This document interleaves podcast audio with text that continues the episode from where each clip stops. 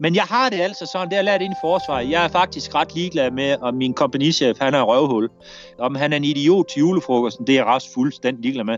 Det, det drejer sig om, det er, at han får han også soldater igennem en udsendelse på den rigtige måde, og kommer vi hjem igen. Så kan han være lige så stor røvhul, som han har lyst til. Det er dømmer folk på de resultater, og resultater alene.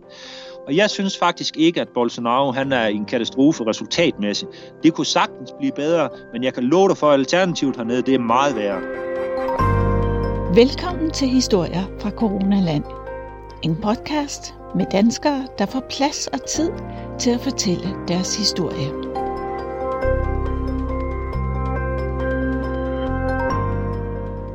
Jeg hedder Nils Opstrup, jeg er 47 år gammel. Jeg er øh, gammel årsagent ved herren og krigsveteran, og jeg har været udsendt øh, flere gange på Balkan.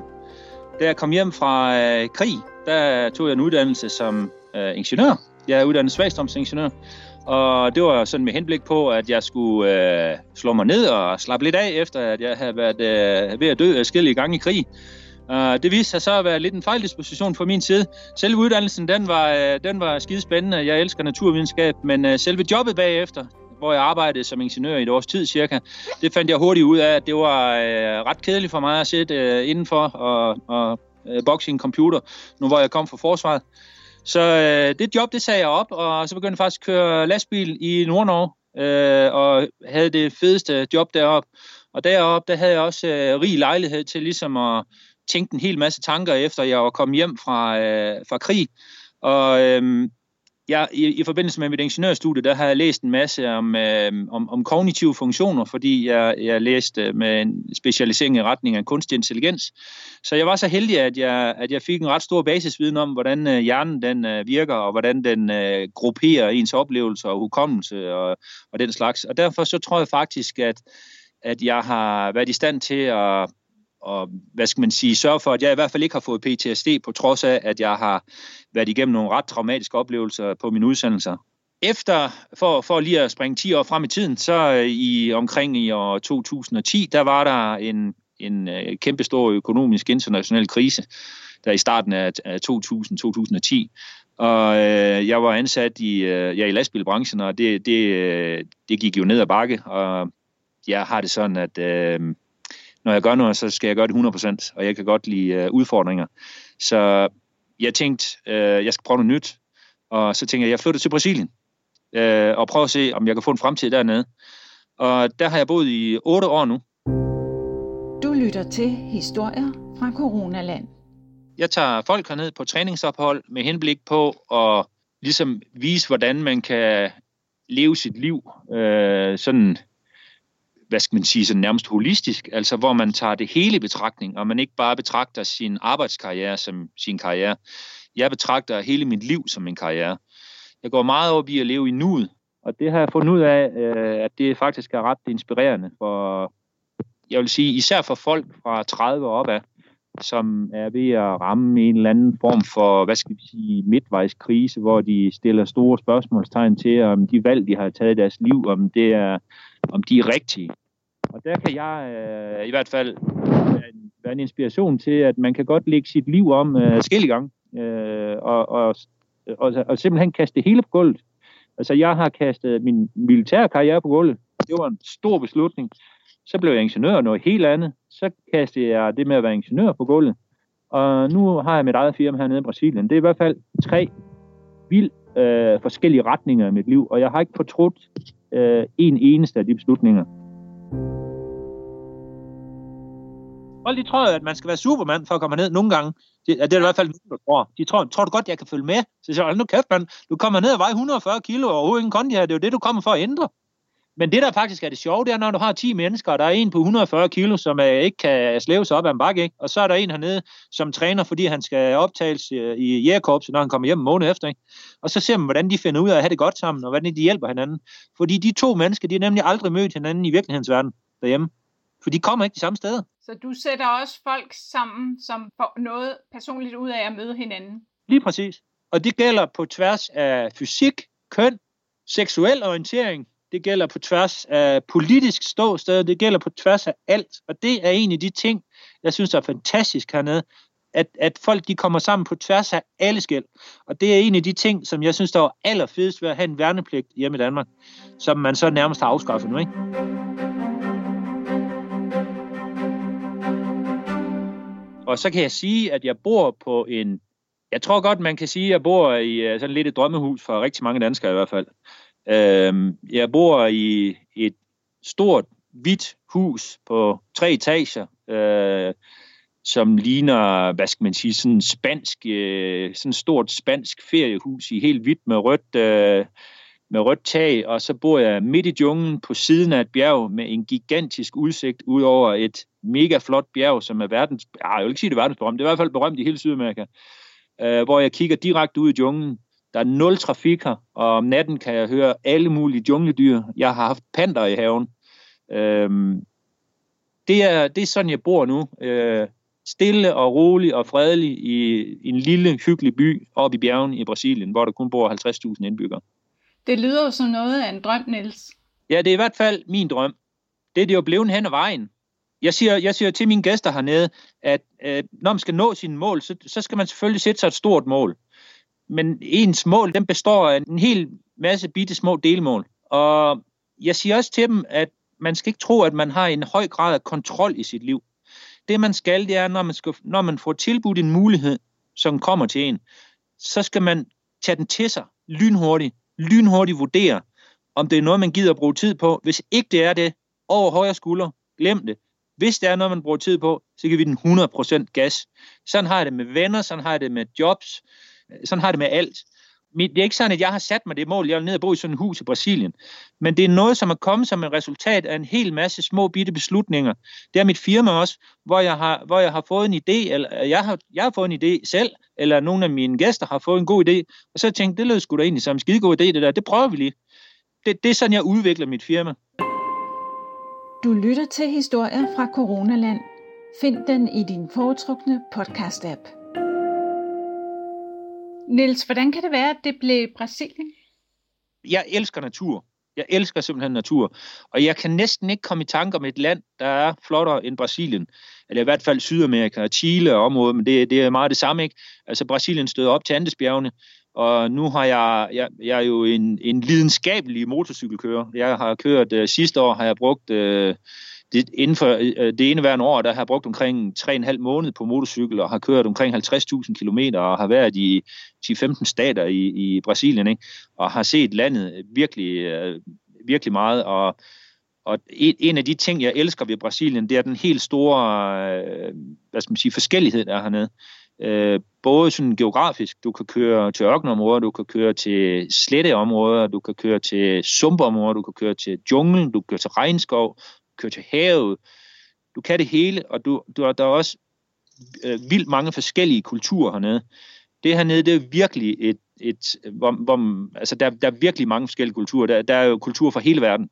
Altså, øh, hele, øh, øh, eller hvad det hedder, Brasilien, den består kun af indvandrere. Så der er, øh, der, der er alle, alle typer af kulturer. Det, det kan jeg faktisk godt lide. Så øh, inden vi begynder at snakke om corona, for du er jo gæst i Historie fra Coronaland, og tak fordi du vil være med i øvrigt. Selv tak. Så kunne jeg godt tænke mig at spørge dig, hvad er det for nogle mennesker, der kommer ned hos dig og bor? Jeg, jeg har ligesom to hovedkategorier, hvor de 80 procent, det er, det er, altså det er sådan civile mennesker, helt almindelige mennesker.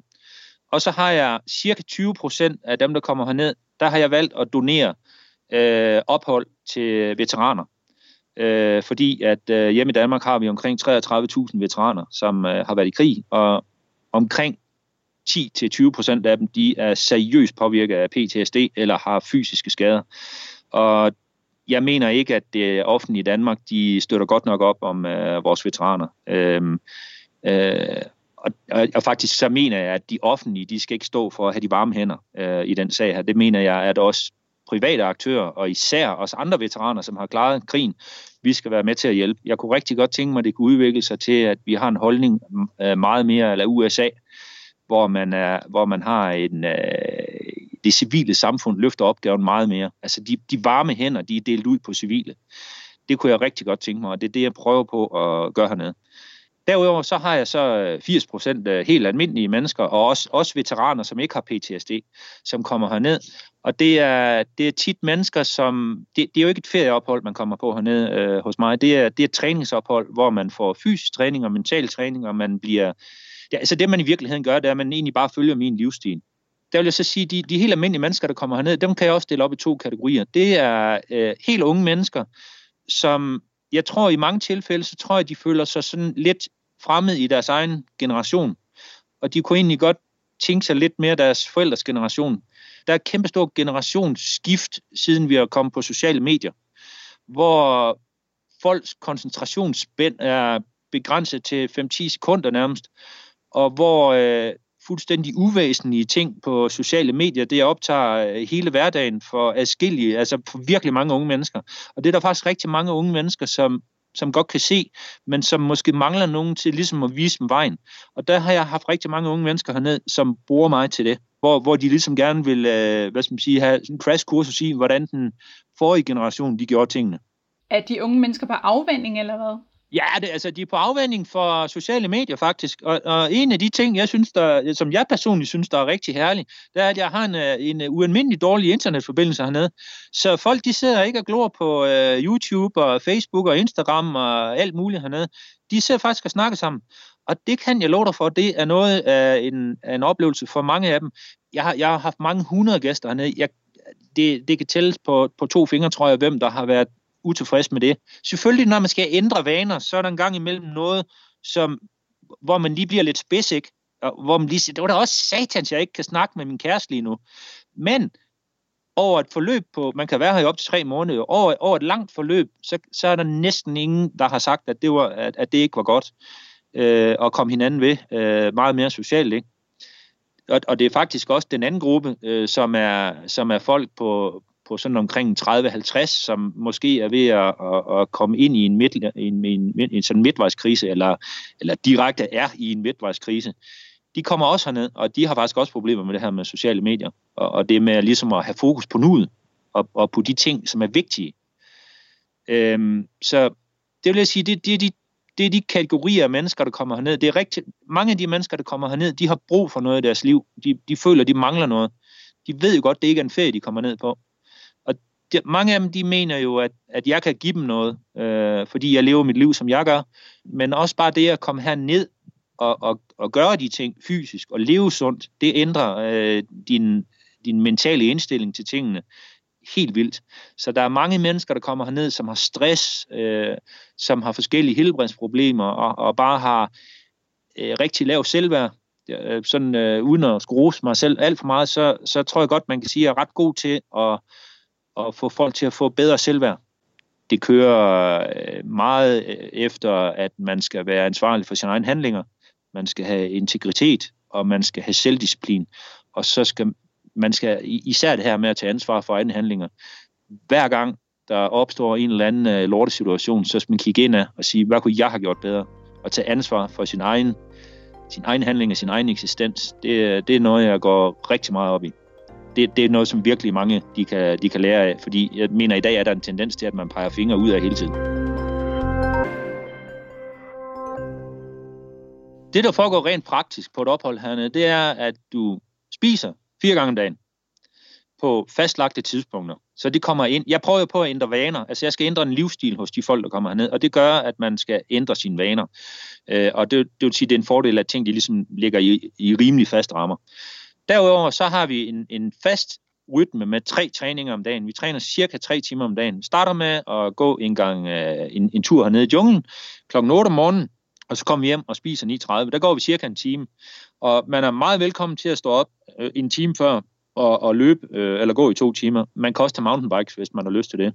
Så øh, på eftermiddagen, der laver vi en gang øh, cirkeltræning. Lidt ala crossfit eller tabata. En, en gang højintensiv cirkeltræning, hvor man virkelig får pulsen op. Og så senere på dagen, der kører vi noget styrketræning. Den, den sportstræning, jeg har holdt ved igennem øh, mange år, det er øh, bodybuilding. Jeg har aldrig konkurreret eller noget, men, jeg, men, men det er det, der ligesom har, øh, har hængt ved igennem øh, små 30 år. Så vi træner en gang øh, styrketræning om aftenen øh, i cirka en times tid, og så spiser vi det sidste måltid, inden vi går i seng. Og så, så folk de spørger nogle om, hvad skal vi så lave om aftenen? Øh, der, folk de falder i søvn hernede klokken halv ni, fordi de er trætte. Altså, og, og det er en af de ting, der er rigtig godt, hvis du har stress, og du har mylder op i øh, hovedet, og du kan, ikke, øh, du kan ikke finde ro derhjemme, og du kan ikke rigtig sove, og hernede, der garanterer du for, at du sover. Derudover så tager vi så på en, en række øh, mindre udflugter. Øh, en af de ting, jeg rigtig godt kan lide, øh, det er at tage på rappellingtur ude på det bjerg, der ligger lige ved siden af. Det kan man se fra vores terrasse. Det er et bjerg, der hedder Peter Dubu, som er to kilometer højt, og som har nogle øh, lodrette sider på omkring 400 meter. Dem rappeller vi nedad og klatrer på og laver trekking på dem og kommer op og kigger på solopgang, solnedgang. En gang imellem sover vi op på toppen og I kommer i kontakt med naturen. Og det at rappelle, det er jo en, i den grad en selvtillidsprøve og en selvtillidsbooster. Jeg har jo haft altså voksne politifolk og voksne soldater, som har stået med vand i øjnene, inden vi gik op af rappel, fordi de, altså, de har galopperende højdeskræk. Og en halv time senere, så er de nede i bunden, og så giver de mange kæmpe store krammer og siger, at det her det er den vildeste oplevelse nogensinde i deres liv. Fordi det er en teamindsats, hvor jeg snak, jeg, jeg siger ikke bare, nu skal vi ud og rappelle. Jeg, jeg, jeg ser en rappelletur som et, som et billede på, hvordan du løser opgaver i dit liv, og hvordan du når uoverskuelige opgaver i dit liv, og hvordan du når små bitte delmål, en hel masse delmål, og kommer i mål med dit store mål. Også selvom du ikke kan se hele vejen frem til de store mål. Hvordan du ligesom deler en opgave op i små bidder, så du hele tiden føler, at du har kontrol ind til næste bid af opgaven. Det bruger jeg min rappelling til, og det ved jeg, det er noget, som virker rigtig godt på folk. Jeg har jo, for eksempel har jeg haft en politimand hernede, hvis største frygt, det var at tage i lufthavnen for at komme ned. Han, kunne, han, han har PTSD, og han kunne overhovedet ikke overskue at komme ind i lufthavnen. Selve rejsen hernede, det var lige før han var ved at, at, at brænde, altså han, han var ved at aflyse. Det har jo så resulteret i, at i forskellige år, da han ikke kunne tage på ferie med hans familie og børn, øh, fordi at han turde simpelthen ikke. Så de var altid havnet i det samme sommerhus, som familien ejede. da han så skulle hjem igen, der, der gik han og tænkte på det, jeg havde sagt til ham, mens vi var ude om at dele opgaven op i små enkeltbidder. Og han har overhovedet ingen problemer med at tage fyren hjem igen. Overhovedet ingen problemer. Og det var en måned senere. Det er, det er lønnen for mig, det her, øh, at høre sådan nogle historier. Ikke? Find podcasten Historier fra Coronaland på tier.dk, altså 10er.dk, og støt med et valgfrit beløb. Men det jeg, det, jeg ligesom prøver på at finde ind til kernen af, det er, hvad du gerne vil. Og så prøver jeg på at hjælpe dig i den retning af det, du gerne vil. Jeg prøver på at give dig selvtillid i den retning, som du gerne vil. Hvis du gerne vil have flere børn, så snakker jeg om, hvorfor er det, du tror, du ikke kan det? Eller hvis du øh, gerne vil starte et firma op. Jeg, jeg har startet et firma op med sådan en, en rimelig grad af succes i hvert fald. Så kan jeg hjælpe med det. Hvis du gerne vil bygge en, en, en krop op, som, som du viser frem i spejlet foran dig selv, og som, og som du er, når du ser din krop, så ser du resultatet af et stykke arbejde og noget disciplin, som du faktisk er stolt af. Så kan jeg hjælpe med det også. Jeg kan hjælpe dig til en, til en sundere livsstil. Øhm, det vil sige, det er, meget afhængigt, det er meget afhængigt af, hvem du er og hvad du vil. Øh, hvad folk får ud af det. Men langt de fleste, vil jeg sige, de, de fortsætter på sporet af det, som jeg har ligesom fået startet op hernede.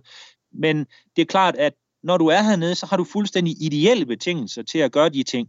Og det er klart, de ideelle forhold, de forsvinder, når du kommer hjem. Og derfor, så når du kommer hjem, hernede, der kan du køre 100 procent, ikke? Når du kommer hjem, så skal du så affinde dig med kun at kunne køre 70 procent. Så man kan ligesom bruge øh, et ophold hos dig til at få kickstartet nogle gode vaner, som man kan tage med hjem, når man er færdig? Ja, i den grad. Og så kan man øh, også bruge dem til at vedligeholde dem. Og hvis man er veteran, jeg, jeg har haft øh, næsten alle de veteraner, jeg har haft hernede med PTSD, hvor, hvor, hvor jeg har doneret opholdet, de har jo været øh, selvmordstroet. Øhm, og, og, altså, de, de er virkelig, de har været helt nede i kuldkælderen. Altså, men, men når de kommer herned, så en af betingelserne for, at de kommer herned, det er, at de er fuldstændig fri af alle misbrug, og de kan fungere socialt sammen med andre mennesker. Selvfølgelig fungerer de ikke normalt, men de må ikke være aggressive og udadreagerende. Men de må gerne være øh, lidt indelukket og ligesom være den som, som skal modtage og måske giver så meget. Men rigtig mange af dem, de har, eller ja, de, er de faktisk alle sammen for alle de veteraner, der har været nede, de har fået lyst til livet igen, ikke? Og det, øh, det tror jeg, det er det, man kan gøre, ikke? Og så kan man sige, hvor, hvor meget er det af mig, og hvor meget er det af, af naturen, omgivelserne, selve oplevelsen, alle de andre mennesker. Jeg skal ikke tage æren af det hele overhovedet, fordi vi, vi er jo altid et hold hernede, øh, ligesom en lille gruppe på en, på en 5-10 personer, ikke? Og, og der er blevet dannet venskaber hernede, øh, adskillige venskaber, som, som er blevet ved øh, i overvis nu. Og der er folk hjemme i Danmark, som ser hinanden hver år som sådan en reunion.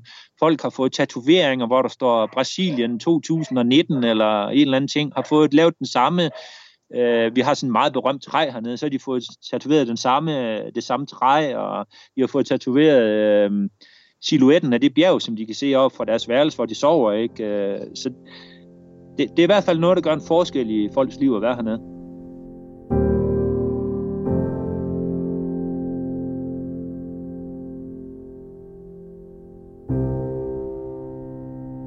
Så øh, plejer du at have folk nede så kom der en lille virus, der hedder corona. Kan du ikke lige fortælle, hvordan de sidste måneder har været for dig? Jo, altså jeg må skuffe, hvis folk de tror, at, øh, at jeg skal fortælle om en kæmpestor omvæltning i mit liv, eller en kæmpestor, et kæmpestor katastrofescenarie. Mit liv, som sagt, så laver jeg det, mit, mit øh, arbejde, det er det, det liv, som jeg har, når jeg ikke er på arbejde. Så der er ikke en helt stor forskel på arbejde og fritid for mig. Så jeg, jeg er fortsat fuldstændig ligesom jeg plejer. Men det er selvfølgelig lidt ensomt, fordi jeg render bare rundt hernede helt alene. Ikke? Øh, jeg er vant til at være omgivet af mennesker, og jeg glæder mig i den grad til, at der kommer gæster på besøg igen. Jeg elsker jo at have med, at, at have med folk at gøre. Jeg savner det hver dag. Men, men der er ikke sket en helt stor omvæltning i mit liv. Øh, ja, der er sket det, at jeg, jeg kører en del mere på motorcykel, end jeg plejer at gøre, for at komme ud og se. Nu har jeg jo chancen. Til daglig, der kan jeg jo ikke sådan tage afsted i en uge. Så det har jeg gjort nu. Jeg har den sidste øh, måneds tid, halvanden, der har jeg kørt 10.000 km på motorcykel og været i otte stater, tror jeg. Og har været rundt og se i nogle af de rigeste stater i Brasilien og nogle af de fattigste stater i Brasilien. Og jeg kan berolige med, at jeg har ikke set øh, panik øh, nogen som helst steder. Jeg har set en brasiliansk befolkning, som for langt størstedelen tager det her meget alvorligt, som går med masker. Øh, jeg vil sige, de tager det mere alvorligt end det er. Nu har jeg jo ikke været i Danmark og set øh, med min egen øjne, men det man sådan ligesom kan, kan høre og læse om det i nyhederne, så kan man jo se, at øh, hernede, der, der, der når, når man kommer ud på landet, så er der adgangskontrol til byerne. Det vil sige, du kommer ikke ind øh, hvis du skal ind og besøge nogen. Du kan få lov til at køre igennem, og når du kører igennem, det har prøvet jeg i byer med motorcykel, du, så kører du igennem med politiskort, så samler de en 4-5 personer, og så kører de igennem, fordi det vil ikke have, at du bliver inde i byen.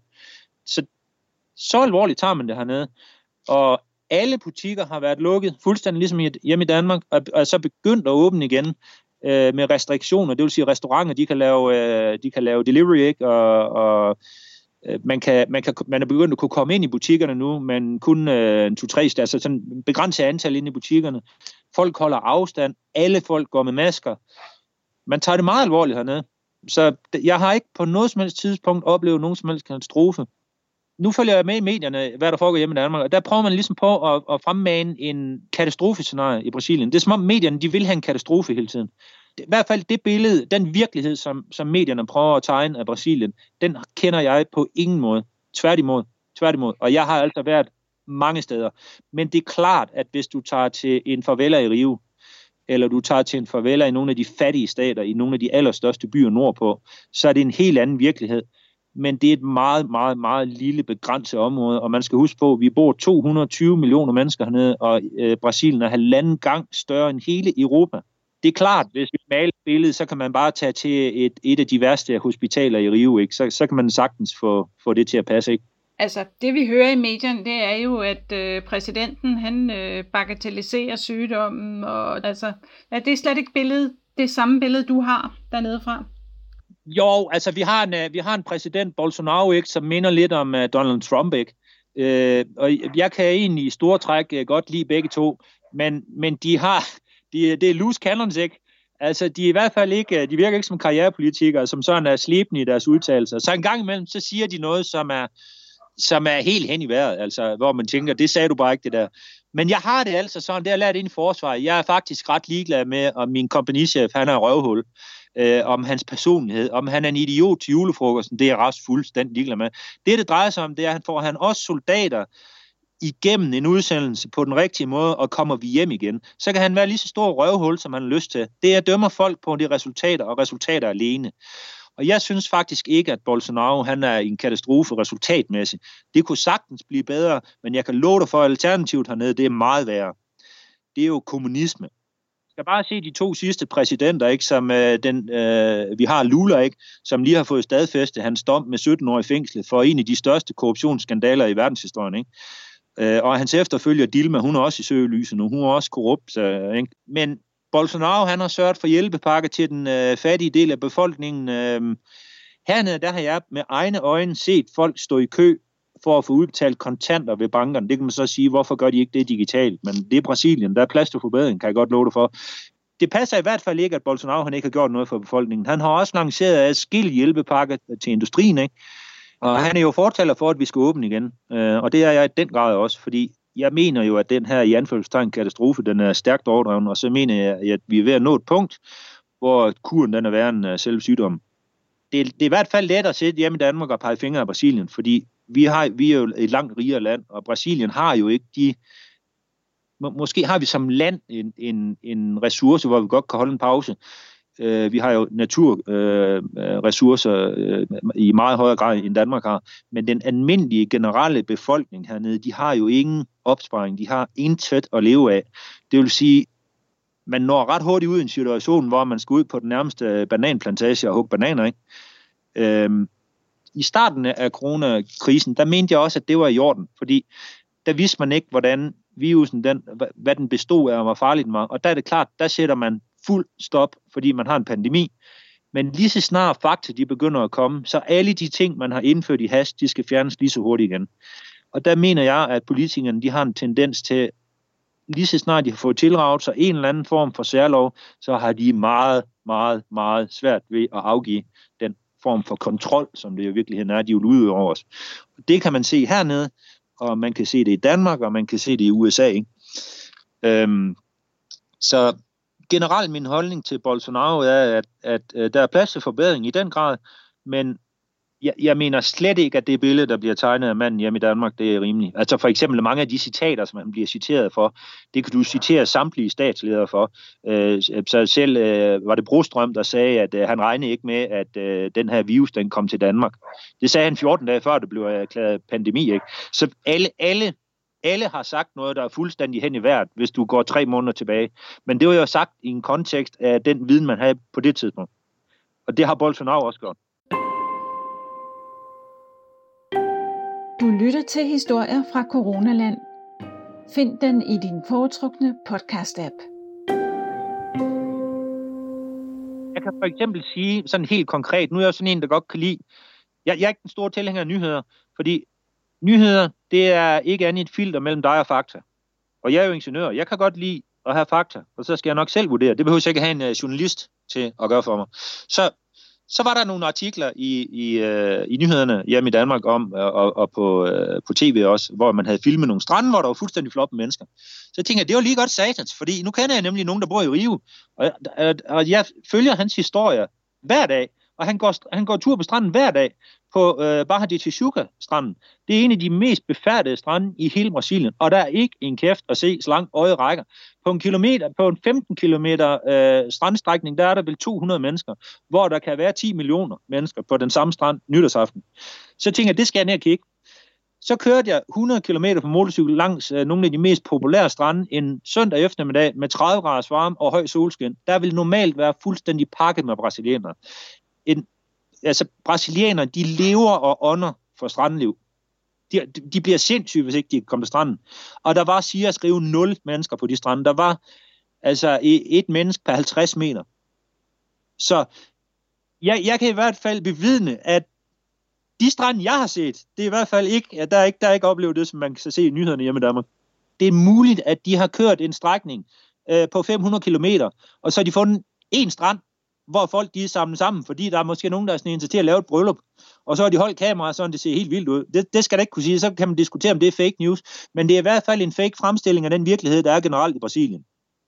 Og det mener jeg er forkert. Det er ikke mediernes opgave at gøre det. Mediernes opgave er at give sig et nuanceret og fair og afbalanceret billede af den virkelighed, vi lever i som muligt, og det gør de ikke. Det kan jeg konstatere. Nils, øh, jeg fortalte dig også, at øh, vi havde fået at vide i Danmark, at øh, Brasilien nu var det land med næst flest dødsfald per indbygger. Og så sendte du mig en graf her, lige inden vi startede interviewet. Kan du ikke lige fortælle mig, hvad der er på den graf?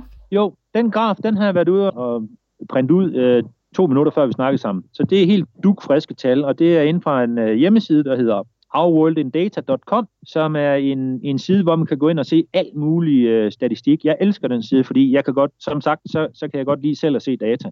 Derinde, der kan du gå ind og se, hvilke, altså hvor mange døde der er, og det er jo i virkeligheden det, der er vigtigt det, det, det vigtige her, det er ikke, hvor mange der er testet, hvor mange nye øh, tilfælde der er, fordi det, kan man, øh, det, det kommer jo an på, hvor god man er til at, at rapportere det. Men, men, men slutresultatet af dem, der er døde, den, det er sådan det tætteste, vi kan komme på en indikator på, hvor slemt det går. Og den graf, jeg lavede til dig, der var der fire lande, der var Sverige, USA, Brasilien og Danmark. Og de er alle sammen toppet på kurven, og den er, den er fladet ud. Og Sverige har 11 døde på 100.000, da de toppede. USA har 8 døde på 100.000, da de toppede, og Brasilien har kun 5 døde på 100.000, da de toppede, og Danmark har 3 døde per 100.000, da vi toppede.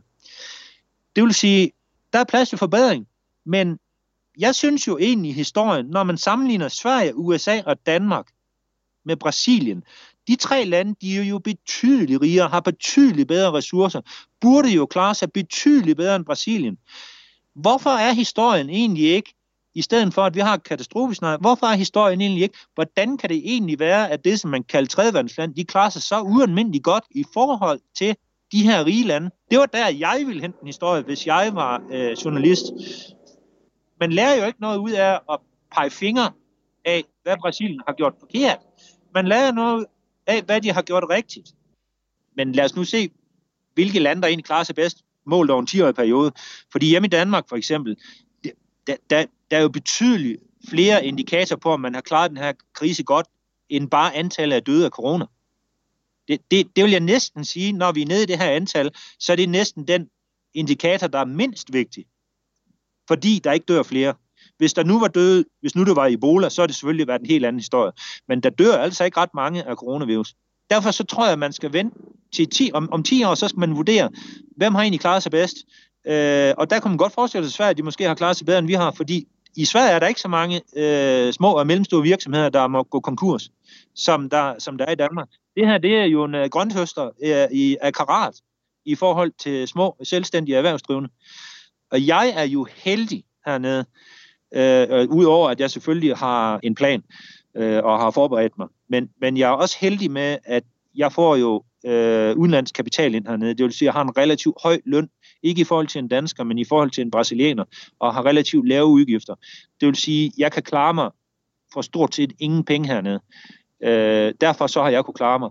Men hvis jeg havde haft det her firma hjemme i Danmark, så er det hus, jeg bor i, det jo kostet 100.000 i måneden. Så er jeg jo klart med to måneder.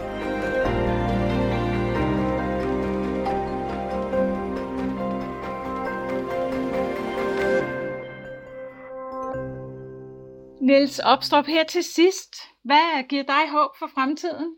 Det, der giver mig håb for fremtiden, jeg vil indrømme, da jeg kom til Brasilien, det var, det var lidt for at komme, komme væk hjemmefra, fordi jeg synes, at øh, Danmark var ved at blive en øh, nation af, ja, det er jo sgu nogle hængerøve mange mennesker, og jeg mener, øh, alt det her med sociale medier, jeg var, ej, jeg synes sgu, det, det var sgu sådan lidt træls at være derhjemme, ikke?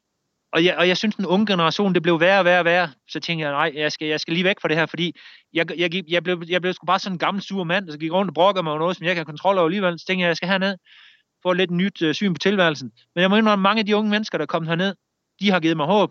Og så kan jeg se, at mange af dem, de er jo verdensklasse mennesker, og det er faktisk rigtig mange af dem, der er sådan. De skal bare lige have et skub i den rigtige retning. Det vil sige, det er det, der giver mig håb. Den menneskelige kapital, den moralske kapital, og den tillid, vi har til hinanden hjemme i Danmark, den kultur, vi har hjemme i Danmark, det er det, der giver mig håb. Tak skal du have, fordi du vil være med. Tusind tak, fordi at, uh, du har fået en interesse for det, jeg laver hernede. Det er en uh, helt ære at være med i sådan en podcast her. Tak fordi du lyttede til historier fra Coronaland. Vil du støtte podcasten med et valgfrit beløb – Find historier fra Coronaland på sitet tier.dk, altså 10er.dk, og hjælp mig med at få formidlet flere gode historier fra danskere. Hør andre episoder af podcasten i din podcast-app eller på min hjemmeside halkom.dk-podcast.